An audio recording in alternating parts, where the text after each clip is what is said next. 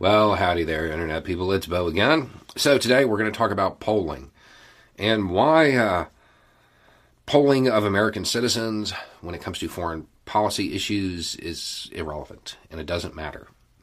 And it is almost never taken into account when leaders are making decisions. Right now, you've probably seen all of the uh, all the headlines saying that most Americans feel like Biden isn't doing enough when it comes to Ukraine. He's being too soft on Russia, is how it's being framed. So, what we're going to do is we're going to go through three questions from that poll. And you're going to understand by the end of it why foreign policy people do not care what the American public thinks. Okay, so let's start with uh, this question. Recently, some have called for the North Atlantic Treaty Organization which includes the U.S., to enforce a no fly zone over Ukraine. Would you approve or disapprove of a no fly zone? 27.26% strongly approve, 41.22% somewhat approve. Here's another question. Some have argued that a no fly zone would result in NATO entering a war with Russia. Given this information, would you approve or disapprove of a no fly zone over Ukraine? Suddenly, those numbers drop, and strongly approved is 16.89%, and somewhat approve is 35.51%. Then we have this question Suppose stronger economic sanctions do not stop Russia from taking military actions in Ukraine. Would you favor or oppose deploying U.S. troops into the conflict? Drops again strongly is now 15% and uh, somewhat is 26.85 or something like that. That's the same question. Same question, phrased three different ways, three drastically different answers. Which one is the most accurate phrasing? The one that says, uh, you know, it, deploy U.S. troops into the conflict.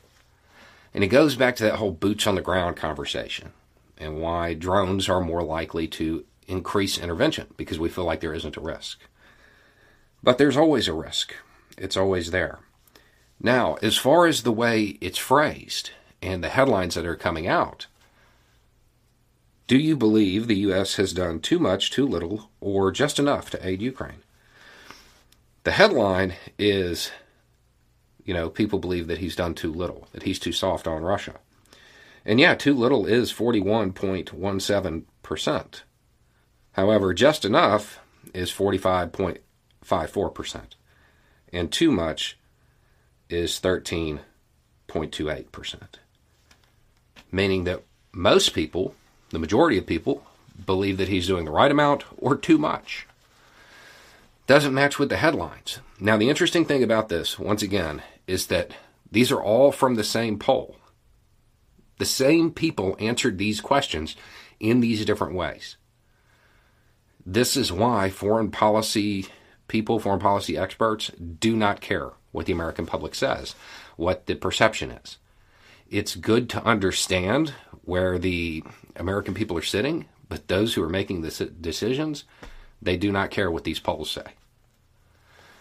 It's one of those things where people uh, discount less informed opinions and that's that's what this is. When you have this massive shift, three questions that are really the same question, but they're phrased in different ways, and you get that wide uh, of a response, it's it's safe to just discount that. This is kind of like medical experts not listening to the self-appointed medical experts on Facebook. It's the same thing. This is why education in the U.S. matters. This is why people really should understand this stuff. Because if people's opinions were more informed, those who are making the decisions would probably be more likely to listen to them. Um, another one right now that's going around is Biden is, you know, well, he's saying one thing and then saying something else and then going back and forth, and we don't know what to think. Yeah, that's what he's supposed to do. Um, recently, we talked about it on the channel when we were talking about information operations and how we, as spectators, wind up getting caught up in it. When he is sitting there and he's talking, most of that information is for Moscow. It's not for us. We're, we're bystanders in it. Um, when we talk about intelligence, we say the key thing is intent. You're trying to figure out your opposition's intent. If you're confused, as the American public, you best believe that Moscow is. Biden saying, oh, well, you'll find out when you're there. You're in Ukraine. Uh, well, maybe we're going to give them this equipment. Maybe we're going to train them. Maybe we won't. We don't know. It keeps them off balance. Now, is this some grand plan by the Biden administration? Probably not. A lot of this is due to him not being a great speaker, but it helps. It doesn't hurt. Um, it throws them off balance. It makes it harder for them to discern intent. For those who think this is just me trying to, you know, defend Biden, which isn't really something I do, but go back and look at my criticisms when it comes to Trump. One of the big things, as soon as the negotiations started in Afghanistan, it's like, this is over. They're going to wait. They're, they're going to do nothing. They're going to chill out. And then the second we get ready to leave, they're going to take over the country, which is what happened.